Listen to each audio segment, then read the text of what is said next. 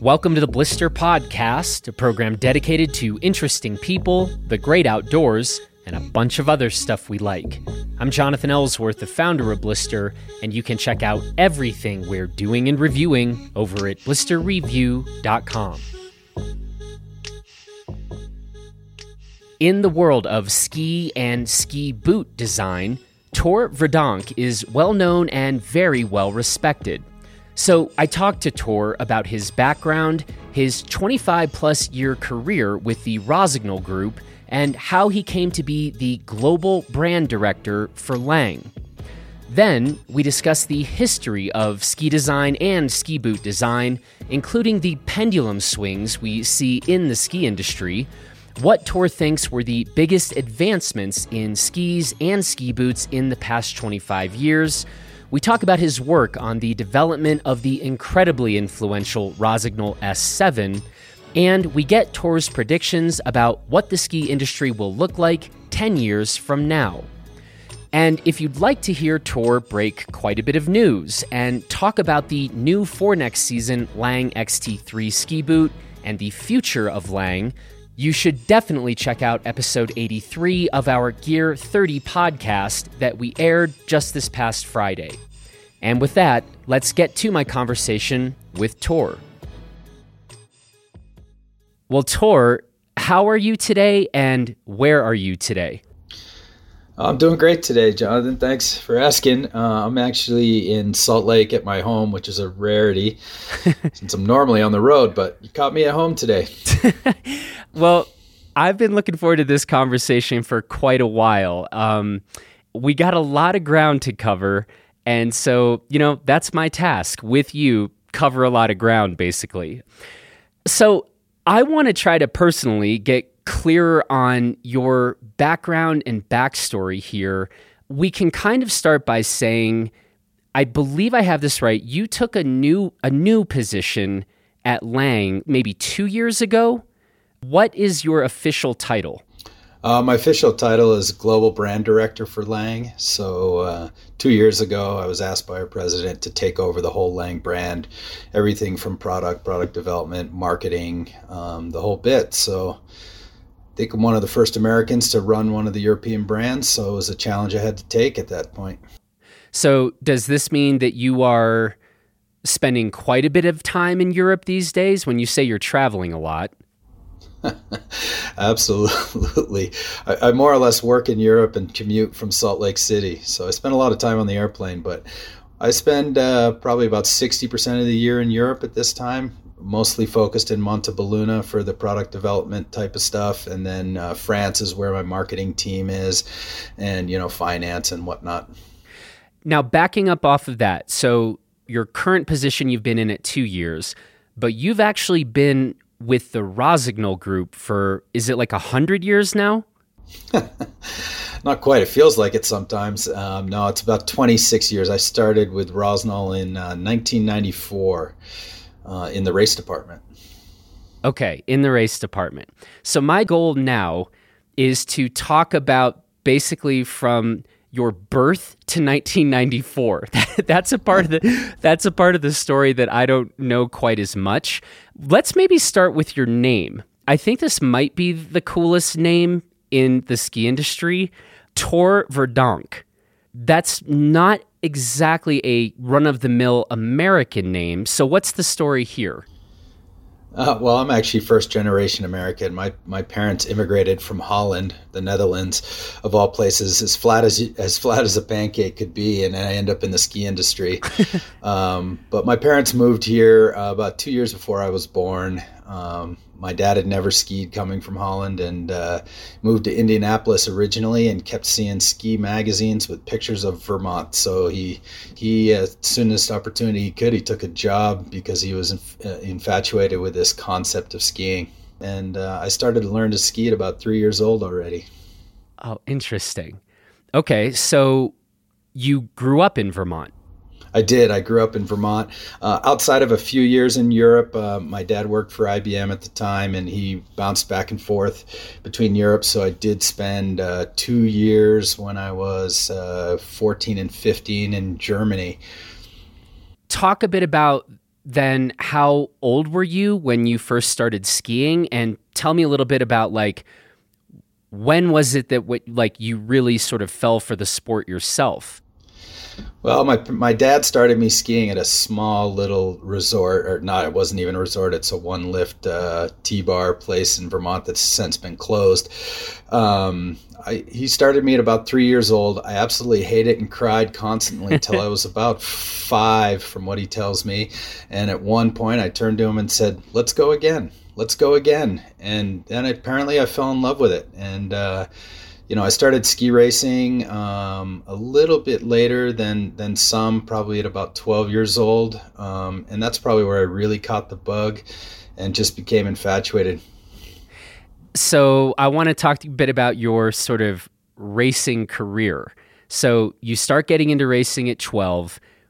What disciplines were you most attracted to in racing? I was actually not that good of a ski racer, to be honest with you. Um, I became a much better skier when I quit ski racing and started coaching, um, but I was in love with the sport. I mean, I wasn't bad, but you know, my situation was uh, my parents immigrated here, kind of self-made man. My dad was, um, so he really believed in schooling. So when I, you know, and got to the high school point, and I really wanted to go to a Burke Mountain Academy or Green Mountain Valley School and chase this racing dream, my parents wouldn't let me. So I, w- I was in public school, and I skied out of a small little resort uh, on the more or less the backside of Stowe called Smuggler's Notch. Um, great resort, um, great memories there. Uh, we always called it the dark side. You know, the, the sunny side was over there in Stowe, uh, and we were kind of the little, uh, the littler area. So I raced weekends out of there, and if I kept my grades up, I was able to ski one day during the week in the afternoons. Um, so I never really got a chance to put everything into it um, that maybe some other kids had the opportunity to, but um, it was my my focus. It, all through my high school years. Well, you know, as a fellow graduate of a public high school, you know, I'm just here's to public high schools, and you know, I, I think we're doing okay. So we're doing great. Yeah. um, so coaching is when you say things really sort of picked up. I mean, just in your own words here, right? I mean, you're saying that's when you kind of, I think you just said, became a better skier. Talk about that process. What type? You're you're still coaching racing at this point? Yeah, um, when, when I went off to college, I wasn't good enough to, to race in, in college. I wanted to get out of Vermont. I wanted to be out west, so I went right away to University of Colorado in Boulder. Um, again, I wasn't good enough to be on that ski team because they were so strong. Um, so this is where I fell in love with more of the free ride style of things. Um, and I spent only spent two years at University of Colorado. Um, I kind of always joke that I spent my freshman and freshman year there. Uh, but I skied a lot. I didn't go to class a lot, and um, you know, during the Christmas breaks, um, I started coming back to Vermont and spending that month and a half off back in Vermont, and started coaching at our club. Um, at the Smuggler's Notch Club. And this is really where I started to, I don't know, study skiing a little bit more kind of get into the to the body movements and more of the technical aspect. And this is how I became a, a better skier for sure. Um, and then I got quite fast. I actually wish I would have had that kind of drive to focus on it more technically and body movement wise. Um, back when I was in high school I think I could have been a lot better racer what year are we where are we kind of in this story when you're talking about being back coaching at at Smugglers. We're what year? Oh, I guess that would have been about eh, 87, 1987 when I started coaching. So, what happens between 87 and 94 when you start working with the Rossignol group? What's going on for those years? Um, well, in the summers, I was a bike mechanic. Um, I was really into the bike world. Um, after I finished college, I wasn't sure whether I was going to go bike world or ski world for me quite yet. I was really into the bike world, uh, you know, everything from building wheels to actually even building my own frames, uh, brazing and welding frames. Um, but the ski side is still just kind of had the stronger hook. Um, this is probably where I started to develop. Like I was a tinkerer. I've always been a tinkerer. I was when I was a kid as well, uh, being a son of an engineer, I suppose. Um, and uh, during those years in coaching, I just and, and really thinking about body movements and equipment. I, I was just a big tinker, mostly on boots this time, but also being really proficient in tuning and and and on skis. So this is kind of, I guess, what what blends blends me um, into where I am today, where I really started to kind of get that feeling and touch for product otherwise, uh, you know, I went to school at, you know, I left CU and went back to Vermont, took a year off, um, worked full time as a coach. And then I actually went back to school at the University of Vermont. Um, but I went to school Tuesdays and Thursdays and I coached five days a week outside of that. So, um, I was, you know, the club I was at with Smuggler's Notch, we didn't really have a full time program, so we weren't on snow every day. So we set the schedule to to race Saturdays and Sundays and um, train, you know, Monday, Wednesday, Fridays if kids could be available.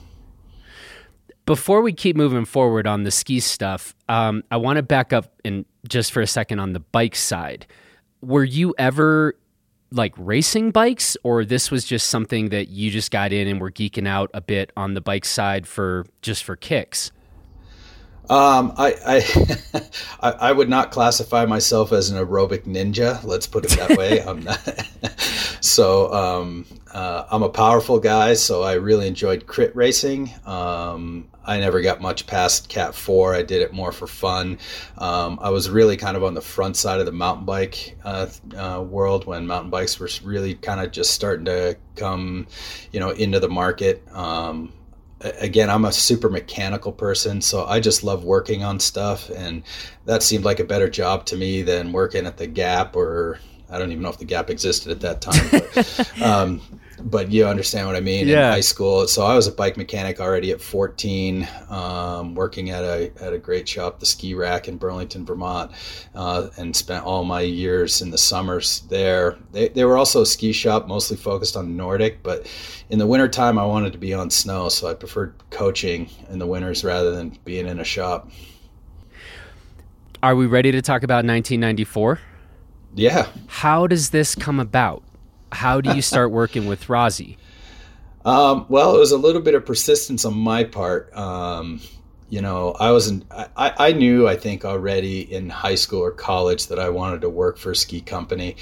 Um, I didn't know how I was going to get there, especially coming from, you know, race racing, ski racing was my passion. So I really wanted to do a job in ski racing to start out. Um, and the the race rep for Rossignol at that time was Randy Graves, and uh, he was a big bike enthusiast, oddly enough. So um, I kind of knew who he was. I slid up to him when I was a coach at Smugglers. You know, again, remember I'm from this little small club. Most of the race guys only talk to the, the big clubs, right? The the Burke Mountain Academies and the ski academies of so sorts. And I just introduced myself to him. We got chatting about bikes and mentioned that I was a bike mechanic. And then he started bringing his bike to me, and we just created a relationship then Randy actually moved on to be product manager for Rossignol, and they were looking for a race guys. So that's how I got the call. Um, I don't think my interviews went all that well um, because I didn't quite have the res- racing resume that, that I think they wanted to see. Um, but they took a chance on me, and um, th- that's how it all started. I got a call uh, in October, and I started two weeks later. Okay, I want to I want to ask you about this then. So you say they maybe would have liked to see a bit more in terms of the race resume, but they did offer you the job. So, what do you think maybe you said in the interview or over a series of interviews that motivated them to give you that chance? Uh, I think first off, it's probably it was probably my mechanical skills um, in that sense, and you know, any any good mechanic is a great problem solver. So um, I believe that that's probably the number one thing. Um, and of course, my personality, right? Exactly. I was I was just hoping you'd come around to that. Yeah, the charm, just the natural charm. Um, we this is probably the moment when we should give a shout out to Nick Castagnoli, who we both decided is just kind of a grumpy jerk um, and has maybe attempted to pigeonhole you as you know a grumpy jerk yourself. I think we've both come around toward to saying that this is more a reflection on Nick um, than you know a proper characterization of you. So um, anyway, shout out to Nick. Yeah, there there is somebody grumpier than Grumpy T, as he likes to call me. Grumpy N. Yeah. Okay. exactly. Exactly. Um, well, that's cool. And I, I the reason I want to ask the question is because I think a lot of people listening this there's there's a one of the fundamental questions that I think anybody would have listening to your story is like how on earth do you end up as the top guy at Lange? Right? And so it's interesting when we kind of go back to the start and you're like, yeah, you know, on paper I didn't have the, the the flashy resume like some other folks may have had. And I think this is one of those interesting examples in life that it's like doesn't always have to just be on paper, right? Like there's different ways to get your foot in the door, and um, it seems like it is the exception rather than the rule that somebody just looks like the five star rock style in every possible category. Yep. Right? It's like, if that's you, then congrats, you and your charmed life. But for all the rest of us, we just are normal people that have to work hard and, and come in and convince people to give us a chance. And so, um, sounds like that was a part of the uh, the 1994 story. Oh, absolutely. I mean, you know, I got a little fight in me, so I'm in. Uh, you know, I'm a Vermonter at heart, so New Englander. I got good work ethic. My parents taught me that at a very young age, work ethic, and um, so I think they saw that part, and they saw my mechanical ability and problem solving, which is ultimately what we do in any job, right? Yeah. So we've we've been talking a lot at Blister about like the last 10 years, right? In terms of gear and where we've been and then we've been talking about like where where we might be going in the next 10 years i'm kind of interested to hear you talk a bit about like the mid 90s when you're getting going with the Rossignol group and the kinds of things that the group was focused on at the time that you were primarily tasked to think about. If it was predominantly race categories and race oriented equipment or if there was already a lot of conversation at the time about you know looking at you know for lack of a better term kind of more free ride or freestyle type of equipment so I think if you look at racing alone, um, early '90s, I mean, I think you got to kind of break the '90s up a little bit because early '90s for me, you know, early to mid '90s was still very race focused. Um, this was also, uh, I guess it was a little bit later '90s is when kind of the the shape ski, for uh, lack of better word, came out. Um, and this was this really kind of put racing on its head to some degree. And um, those were they were awesome years. They were challenging years. Um, you know, to convince racers that this kind of shape ski thing was going to work. And you know, we had race department skis at that time. You know, more straight. Um, and you know, some of the race department skis were called fatties because they were a little bit had a little bit more side cut than even the stock one did. But when the real shape came out, and and I you know I credit K2 for that. They probably started and took a big risk uh, with Bode Miller at that time with the what was that thing called the four K2 four, and and I took notice and we we started to build a, a shape ski as well, but it was really designed for let's say the carving public. And I started to take that and started doing testing with racers. Um, and this was a really interesting time because we would we would I, I, actually went to Mount Hood for 10 days and rented a Rossignol lane, set courses, and we did time testing with all levels of racers, young kids to old kids, you know, some of the sponsored kids to non-sponsored kids. And we are starting to find that this this the shape ski, you know, the drastically shaped ski was faster than our, our race skis. So we started looking at that, but there was also this perception that it's a fad, it's going to go away. And, and you know, in our testing, it was clear that this was the direction where we were going. But then race season would roll around and kids would have a bad race on the shape ski. So they'd go back to their other ski and then they wouldn't have a good race or have a good race. So it was this kind of in between time that was actually really interesting uh, in terms of kind of ski development. Um, where we went, we found a medium that, that worked. Um, you know, I think one, this is maybe a little side note, but our, our industry works in such a pendulum constantly in everything that we do. And and and you you t- take for example the shape ski time right? The pendulum always swings all the way to the left in our industry. Um, so at this time you know you would say oh that's a 14 meter ski. Well this one's 13 it's better than that one because it's one less meter so it's easier. Or the 12 is better than the 13 and and if you look at uh, where we went afterwards with waist width right? We had companies starting when free ride started to get grow bigger that you know we were working with you know 90 400 foot was large and then it went to 100 and 110 117 and then some companies said well if 117 is good let's go to 120 or you know shit some com- uh, company said if 130 is good, let's build a 145. You're almost to a snowboard. And what does the pendulum do? It swings back to like a, a level that makes sense, somewhere between 110, 115, right? Um, today. And same thing happened with Rocker, right? We went to Rocker was like you know the skis look like clown shoes for a while. And what have we done is that industry's come back down again. So the pendulum constantly swings. Same thing with lightweight gear. You know five six years ago everybody was you know focused on the lightweight skis. The pendulum swung really far down. We realized that you know what? Weight isn't necessarily a bad thing in some cases and the pendulum finds the right place.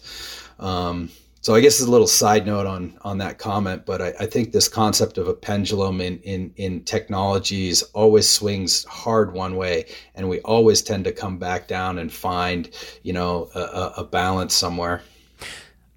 So just to press you on this notion of the pendulum, I guess though the question then is whether we will just cont- continue to see a cycle of swinging left to right so I think right now we are sort of as an industry, again, total generalization, but let's see what this sounds like to you. I feel like we're starting to swing back away from like this, as you just mentioned. We tried to explore some of the limits of going light, and I think that pendulum is swinging back.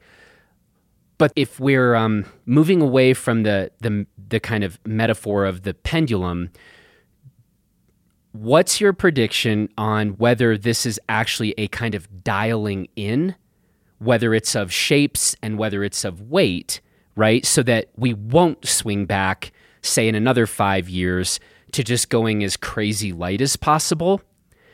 What you've just said is you think, nah, history repeats itself. We'll, we'll, this will be a cycle as opposed to a dialing in. You know what I'm saying? Well, I think you have you have this period of, of the the hard swing, right? Um, every brand is trying to to better the next one, and if you could provide the same performance and be lighter weight, why wouldn't you take it? Um, at least you know that's that's what we talk about, right? Um, I think there is a, a phase uh, uh, of that swing, and then it comes back, and then you're trying to dial it in. Is it all the way back to the right? Is it in the middle, or is it still closer to the left? Right. That's the dial part. I think you're talking about. Um, and and for me, you know, constantly, you know, new materials are coming to light, and new materials provide different feelings in skis or in ski boots um, that can can change that that dialing, so to speak. You know, that where you might be able to turn the dial a little bit more left to the to the lightweight and keep the performance, or in a particular ski or model, depending upon what the target is for that model, you might dial it the other direction. Yep. So it's it's interesting, right? Like on our on our bikes and big ideas podcast, we've just been talking a lot about bike geometry and this could be a short-sighted thing for us to have kind of been saying, but we kind of feel like on the on in terms of bike geometry, things are getting kind of more and more dialed, which then it's like, okay, well, why might we be looking back now right? Say five years in the future, 10 years in the future, and saying, nah, that geometry wasn't dialed because we've made all these new innovations and the rest. You know, it's but it's it's really difficult to imagine that right now. Yeah, that's that, that's the case exactly. That's the case. Yeah. So keeping in that kind of mid 90s, say mid 90s to 2000, what would you identify as being like this is where the real action was in terms of new things we were learning or big new developments? I think like if if we look at skis for example, Um, I, I think side cut has given us more than than probably anything in the industry. Um, I think it's opened the sport to more people, which I think is important. Um, it just makes skiing um, easier and more accessible. Um, and then I, you know, if we talk about side cut alone, um, we also started to change the way we built skis. So we started to notice that with side cut, slowly over time, we really got this. And this is one of the biggest things that I talk about in development when we're skiing skis is the skis got more balanced. Um, you didn't have to have this kind of three parts of the turn, so to speak, where this, you know, aggressive move forward, um, move to the middle, and then, you know, kind of juice the ski to get to the next turn. Where we started to skis the ski ski the skis from the center to the center right? And I think that this is what changed a ton in racing. Um, but it also started to play as we were, you know, starting to work into free ride.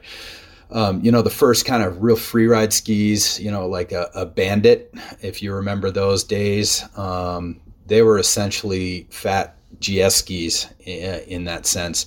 But if you look at the side cuts at that time, you know, the side cuts were, were relatively long, you know, compared to, let's say, the carving skis as this thing came out.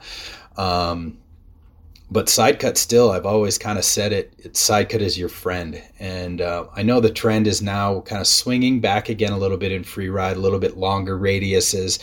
Um, but one thing that we don't talk about enough here is that I find this happens a lot in the industry. People start to focus on one point. What's the side cut or or what's the flex and whatnot. And a ski is always the sum of its parts. Your side cut has to match your torsional stiffness. It has to match the balance of the ski. If you have one of those wrong, you could take a ski that could have a great shape and make it terrible, or vice versa. Um, so it's always the sum of the parts to me that makes sense. Where you could have a ski, for example, the Soul 7 is a perfect example. Huge side cut, but more or less almost like a slalom ski. Even in a 188, you had a short, short radius that was under the foot, and then you had, you know, kind of the taper that went back off. But that side cut, again, in that case, in a free ride ski at 106, 108 underfoot, um, gave people the ability to still be able to ski that on the groomers and also help them I think in the you know in softer snow as well. So then, let's say we're kind of focused in on ski boots again, roughly in this period. I'll let you decide how specific we get here, but I don't know. Let's say something like 1995 to 2000, or even 1995 to 2005. What, in your opinion, are some of the most interesting things that we're figuring out or you guys are figuring out when it comes to ski boots? So I think at that time that you're talking about, uh, ski boots had kind of come back to four buckle. Um, that was the time when everybody was, you know, trying to show some great innovation with like by injection and you know uh, over what we call over injection. So you know you would inject a stiff plastic in like the skeleton, and then it would be softer here and there. Um, and you know, I think most of this helped a lot graphically. Um, ultimately, in technology, uh, I mean, at that time, I think we were into it, as as you kind of mentioned before, right? We don't see the future. The pendulum swung back. Where I think things really started to change was a little bit later in the 2000s, when um, you know the first project I worked on with Lange was the first RS and RX, and um, I had been doing some studies back in my race day about fore aft balance. I'm a big balance guy, as you can tell, as we discussed in skis, but I'm also that way in boots.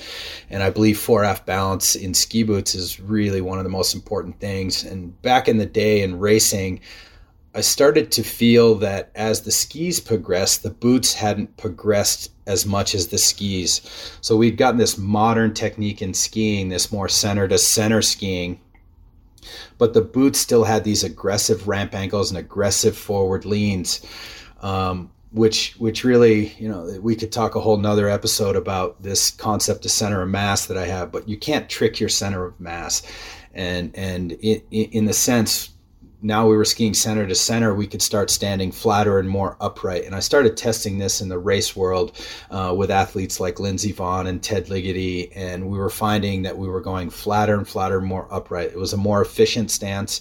It was easier to find, uh, you know, your center again if things went wrong um, and you were more powerful in this position. I did this with a lot of pressuring systems to, to try to put some quantitative numbers on it, but then also the feeling with some great athletes. So that helped. And I really kind of took this concept that I think the general skier can appreciate this as well. Um, because boots hadn't kept up with the skis, that flatter, more upright stance allows you to bend the ski from the middle uh, in a more comfortable, cleaner, uh, and more powerful position. So that's I think one of the big steps that happened is the stance uh, that we adjusted um, on that first RS and RX, and it's still the stance that we believe in uh, in Lange today.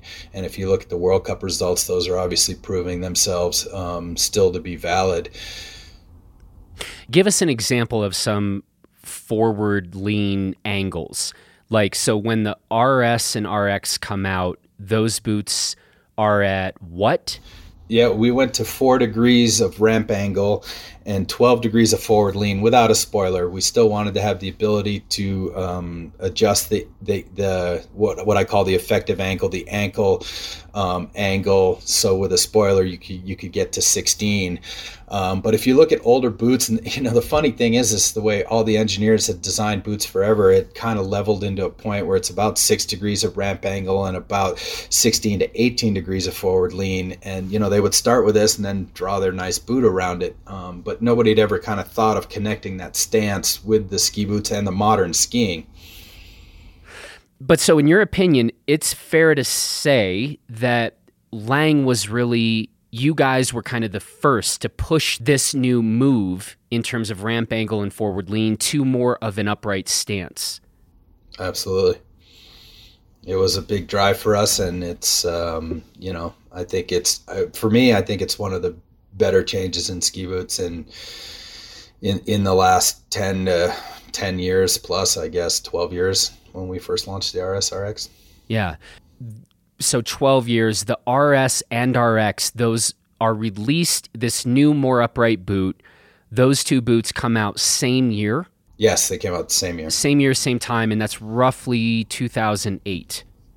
Yeah, we'd already been doing it in our race boot. In 2006, we built a new World Cup, you know, the plug boot, 92 millimeter boot. We'd already started it there um, from the testing we'd done with racers before that. So it had already been, you know, somewhat validated. Uh, not somewhat. I knew, I know it was validated, um, and we built that into that uh, what we called the R2006 at that time. And, and those are actually even flatter, more more. Uh, uh, flatter in terms of the ramp angle than even our consumer boot is. Back to your personal story here, if you've moved the narrative up to about 2008, from the way you've been talking, it sounds like you're just working in product design almost equal parts, maybe ski and boot. Is that actually true?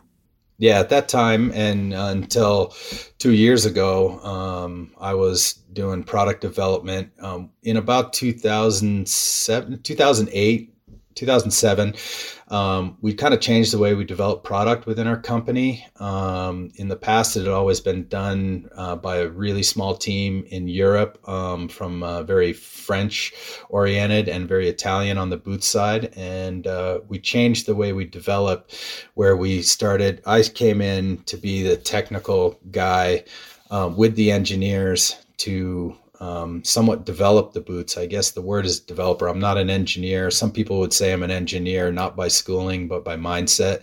Um, but I bring in the practical side, the skiing part of it. And so to kind of push these new ideas, it's we created a little bit of a new team on the ski side as well as on the boot side. So when I'd go over, I'd normally go to France and test skis for a week and then go to Italy and test boots for a week and, and work with the development teams. We haven't talked at all about bindings was this something that you were also kind of in conversations with, providing some feedback on, or were they like, we'll handle the bindings, you stick to boots and, and skis? No, at this time, I mean, we were really trying to bring all the divisions together to kind of have a common goal, and you know, I pushed I pushed that pretty hard um, in in the sense of this this kind of balance concept that I keep going back to. Um, you know, I uh, again, I'm not a binding engineer, engineer, and it takes three to four years to really develop a binding in terms of all of the mechanical and safety and all of that part.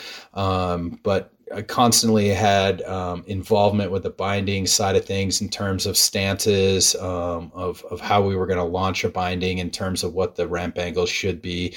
Wasn't always perfect, but um, you know we we had a focus on it, and uh, with new developments, we tried to improve every product. So, um, but I wasn't.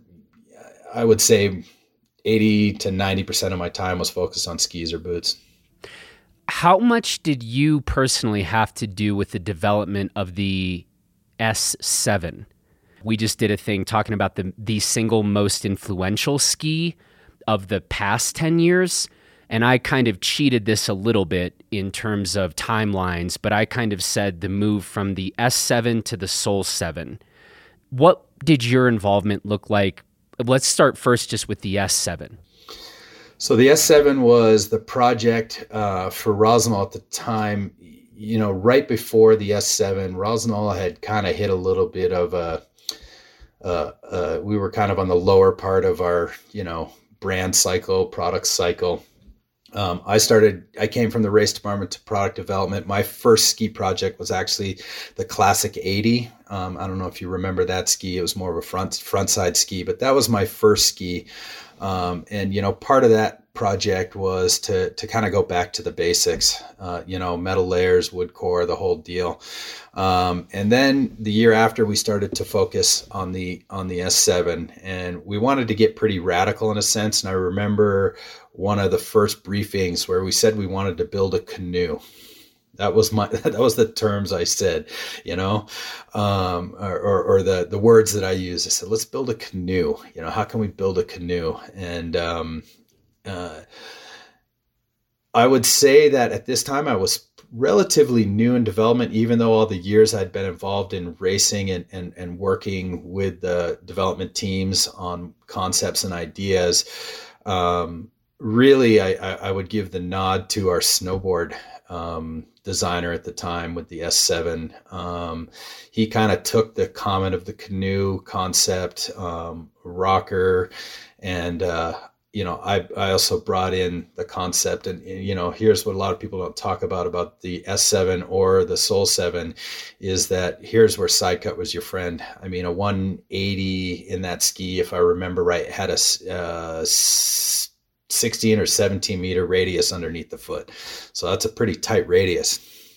Now, why did you say canoe in particular as opposed to like, you know, boat hull or that kind of more general thing? Like, did you have a dream and you woke up in the middle of the night, like you were paddling around in a canoe and there was just this loose feel? Like, I'm just curious. I've never, I've never heard that story. Like S7 inspired by canoe. Well, I wouldn't say it was inspired by a canoe, but this was the the terminology that I used when I was trying to explain. You know, you know, again, I'm working with engineers who speak French or what we like to call uh, French English, franglais. so you know, you have to kind of. I always use terms that that work well for everybody to kind of get like at least a picture in their head. So I don't think it was a dream in any sense. I had kind of a concept of uh, of what I think the shape should look like. Which, if you look at an old, you know, if you take out the side cut in the middle, the thing looked a little bit like a canoe, and you know the rocker that was involved was, uh, you know, canoe shape. So I kind of had this kind of vision that that you know if we built something that looked kind of like this, um, that we could kind of put together kind of the skiability, the powder skiing part that we wanted. You know, and the big part was was probably more in the tail at that time. I think pintails were kind of around in the market then. Um, and, you know, I had this concept of that, uh, that, you know, if you had more of that shape in the back that you could drop the tail and what I what I call change your, your, uh, angle of attack in the snow. So you're almost, you know, like a boat that's not quite on plane. And that way it's a little more, um, you know settled in and your attack is a little more controllable. And i think that's what the the s7 and then the soul 7 after brought to the market was is kind of controllability in snow. The ability to be able to shut down your speed easily.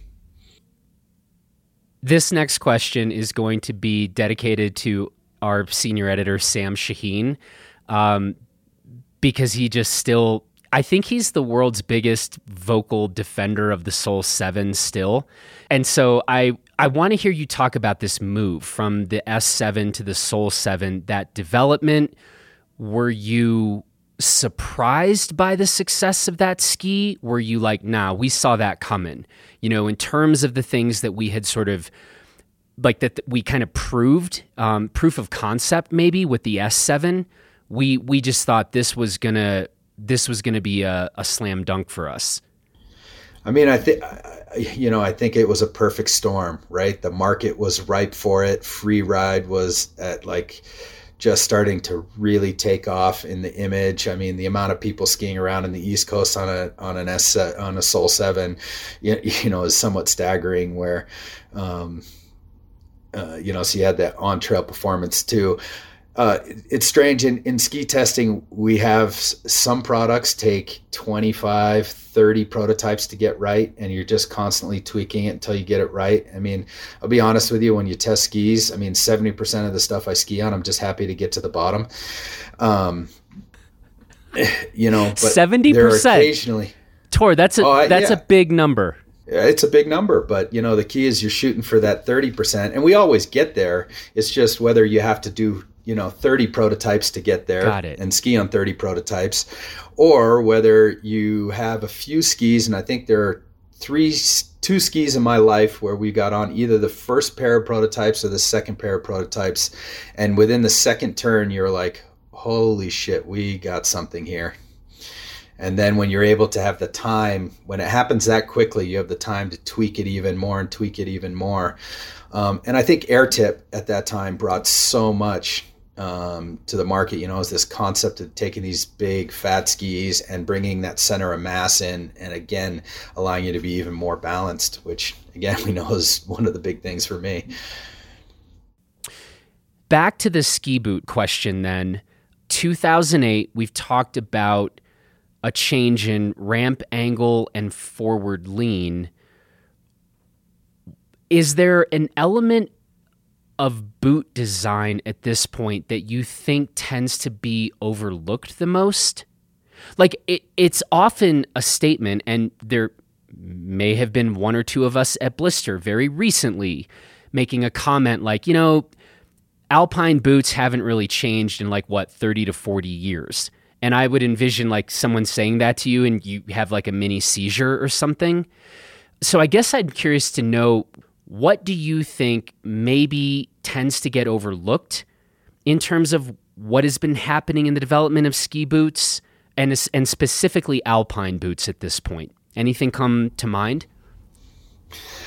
Well, I, I, I, again, I go back to a product being the sum of its parts, and I think where the boot industry is headed now is is that we're getting more and more performance out of better fitting boots, where you know going back years and years and years, you had to kind of decide a sacrifice to some degree. You know, if I'm going to get the skiability I want, I'm going to have to suffer on on on the fit. And I think that's something that I focused on, and Lange focuses on, is this kind of where those two converge, fit and performance converge. Um, um, and you know, I have a saying that performance is nothing without fit, and fit is nothing without performance. Meaning, meaning that you could have a boot that fits tight, like a race boot. You know, you're just dying in the thing, but it skis like you're a champion. Or you could have the opposite. You could have a boot that fits like a marshmallow, but you just move around in the boot, uh, and you don't really have any control. More or less, you're a passenger in the boot. Um, so I, th- I think that that comment, uh, you know, performance is nothing without fit, and fit is nothing without performance, is one of our goals at Lange. Is is to find that that place where you have that comfy fit, but you can still get all you want out of the boot. And I and I think that that it's a combination of the two, right? Because it's not just about the fit, it's not just about the performance. It's it's finding kind of all those sum of the parts to work together to give you that kind of end result. So, in terms of product history, would you want to single out a specific boot where you thought this is where this is kind of a benchmark product, you know, or a watershed moment in terms of product development at Lange, into, uh, uh, specifically on the fit front that you've just been talking about? Well, I think the first one obviously was the RS and the RX. Um, they share the mold um, back at that time. Um, but I think that that w- kind of brought everything together. It brought stance together. Um, we came with, I think, one of the most uh, anatomical shapes in the market, but still giving you he hold. And then we focused on when we built that boot and when I build product, I like to look at product and, and, and, I don't know how to say this not in a totally negative way, but I like to say, okay, what are the problems to solve, right? Um, and at that time, I said, okay, in the consumer market, in the skier market, what what's a deal breaker, right? Boots, unfortunately, most of them are sold in a ski shop where it's 60 degrees, and you don't really get to ski on them. So you're making a leap of faith in some degree. So the only thing you can connect to is the fit. So at that time, I started with okay, what's deal breaker number one? Well, the toe box is deal number one, right? If you slide your foot in and you, your toe box is crammed, you're already like, take it off. I don't want it. Okay, so how can we fix that? So we changed the way we construct our liners in that sense to make a one piece toe box with a one piece tongue, so no attachment across the top of the toes we really focused on a, a, problem that's plagued the industry for a gazillion years, which is the liners are always short lasted and not matching the shell. We really spent a lot of time working on making sure that when we put the liner in the boot that it's not too long but also not too short. Um, so I think that that's that's one point for me where you kind of saw Lange make a huge jump. And and I mean for me, uh, I mean, I mean, I guess shameless Lange plug, but I, I actually believe this. I'm a super traditional boot guy. Um, I believe in performance. I believe in real deal plastics, um, and I think dual core is is something that was. It took us more or less three and a half to four years to get it right. We almost abandoned it, and when we got it right, it was one of those aha moments. And I think dual core is one of the most exciting things to happen in ski boots um, in the in plastic in the last 40 years. Um, Let me ask you about power straps. I kind of think that when it comes to ski boots, in terms of things that are maybe given by the public the least amount of attention, I I don't know when it comes to ski boots, I think it's either the contender for like we as consumers just don't pay any attention to this. When it comes to an alpine boot, I think the answer is either the liner or buckles or the power strap. What is the most overlooked characteristic of a ski boot? Well, uh, let me let me ask the question to you. Do you ski with a booster strap? Well, yes, and I okay. love them personally. Yeah. And that's fair. Um, uh, it's it's a great product, and I think it's a little bit personal uh, feel uh, to some degree. Um, more or less, when I look at a power strap, for me, what the power strap does is actually allows me to have the liner and the upper cuff move as one unit. So for me, that that that movement is more fluid. Um, you know, if you ski, for example, with a loose you know loosen the power strap you have this what i call a sense of false flex at the top where you're actually moving the liner in the shell.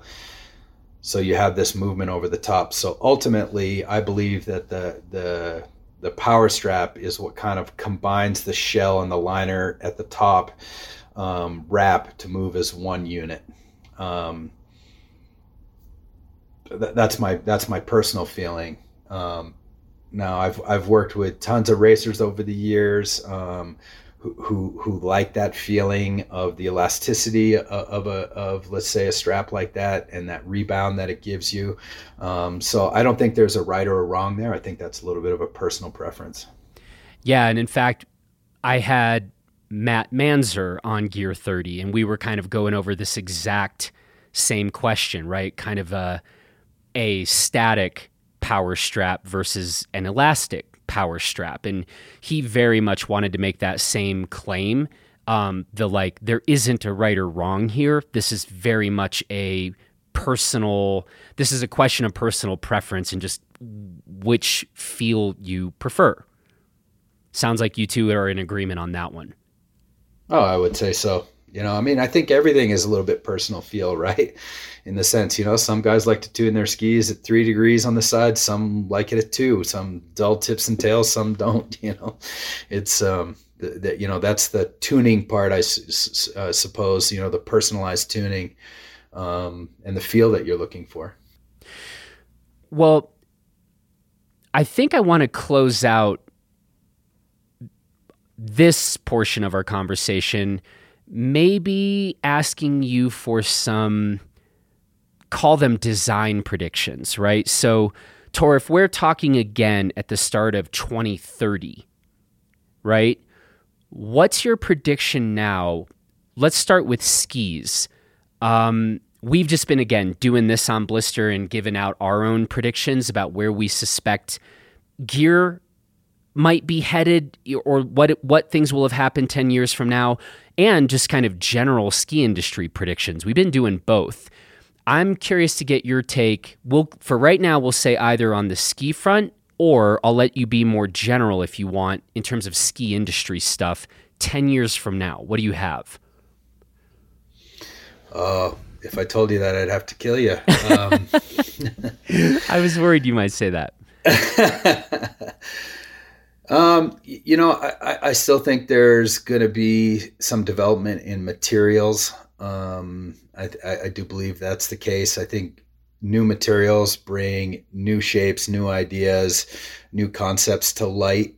Um, it's hard to imagine 10 years from now. I mean, it's a little bit the job I'm in to do now, right? Is to think five years, 10 years out. Um, you know, I, I, I feel like things are relatively stable right now. Um, I anticipate them staying relatively stable for the next few years. Um, you know, it'll be interesting to see. Again, I'm I'm a traditionalist, so take this with with that lens on, so to speak. Um, I I don't I don't really see the the growth. Um, uh, growth is not the right word. Um, I feel like our, our industry is very trend driven and not always for the right reasons. Um, you know, it's to be in the in the cool mode you guys test more of this stuff, so maybe you have a different view. But you know, this concept of um, the pin slash alpine do everything one ski quiver thing to me. Um, I think it's more of a cool factor. Not a lot of people are really using it the way you know. I think the product is designed for. Um, you know, so they're I think there could be a trend to give up alpine bindings for these kind of hybrid bindings.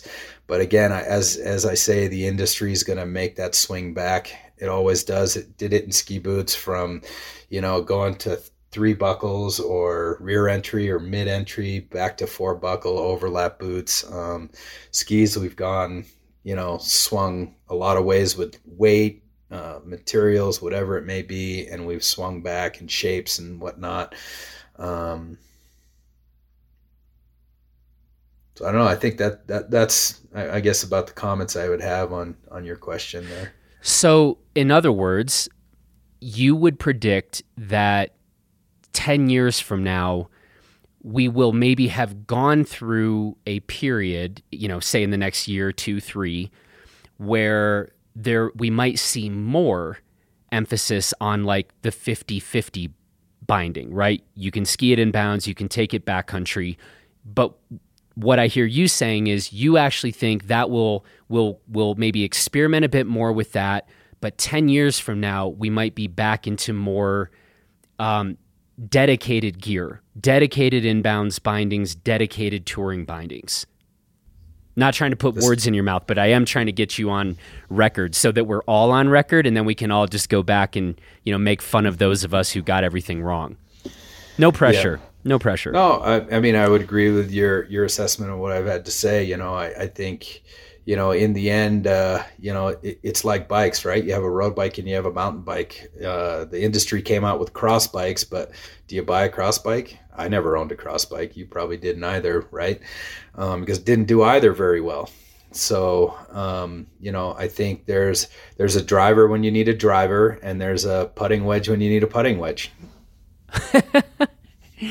nice golf analogy coming in at the very yeah. end. I didn't. I'm, I am not. I'm not even a golfer. I don't even golf. Um, but you know, I, I, I think there's one thing that that that we see right now, and and uh, I'm amazed at how many people throw throw it out of the window to kind of be in the trend. But it's this concept of in skiing in your product, whether it's boots, bindings, skis, of when you're a passenger or when you're you a driver right? If you want the lightweight setup and the trendy setup to do a little everything, you know, you, you start to move a little bit more to that passenger part where you're a passenger in your gear. And, you know, when, when I think about skiing, again, I'm a traditionalist, so let's take that into consideration. Um, and I'm not trying to stifle uh, new designs and new energy here, but in the end, I feel like there's the right tool for the right job. And, you know, I guess that's how I would end that that that statement. Is I feel like, you know, if you're going to alpine ski, you alpine ski. If you're going to tour, you tour. Um, the product that's in the middle, I think, makes sense in a lot of places um, for some people. But I think in the end, you're gonna you're gonna arrive at the tool for the job. The best tool for the job, I guess, is a better way to say it. Hmm. All right, Tor. Well, the most important question that I'm going to ask you in this portion of the conversation. You probably aren't aware of this, but in the last several weeks, we have come around and all everybody has we've all decided at Blister that telemark is about to make a massive resurgence in popularity. This is our hot take on the coming decade. I want to know, did you see this coming? Because we're all convinced now this is true. And two, don't you think it's time for Lange to get into the telemark boot game? um, I did not see I did not see it coming, but I did see a few months ago a bumper sticker that said "Your boyfriend cares that I tell you." So I thought that that was a I thought that that might be it. Now that now I'm connecting some some thoughts, I thought the bumper sticker was pretty funny. That's so a pretty good bumper sticker. Yeah, yeah. What do you? You got to throw your hat. We need your opinion on this. Throw your hat into the ring on on the the state of telemark in the next ten years. Geez, you know, to be honest with you, I'm not really connected to that that part of uh, uh, skiing. I uh, uh again, there's always uh, it would have to grow quite considerably to to get into that. I mean, again, I you know I think you've probably talked with Nick about this, but boot development um, it's about 1.5 million euros to develop a molded boot, so that's a lot of tele boots to sell. It is a lot, but Tor, I think you're the head of Lange now. So you could, you literally personally could have a whole lot to do with our prediction in the rise of telly. Plus, you keep saying that you're a traditionalist. What's more traditional than telemarking? Yeah, that's a good point. Right? That's a good point. Man, I don't think I don't think I've tellied in 15 years, but Wait, but you used to?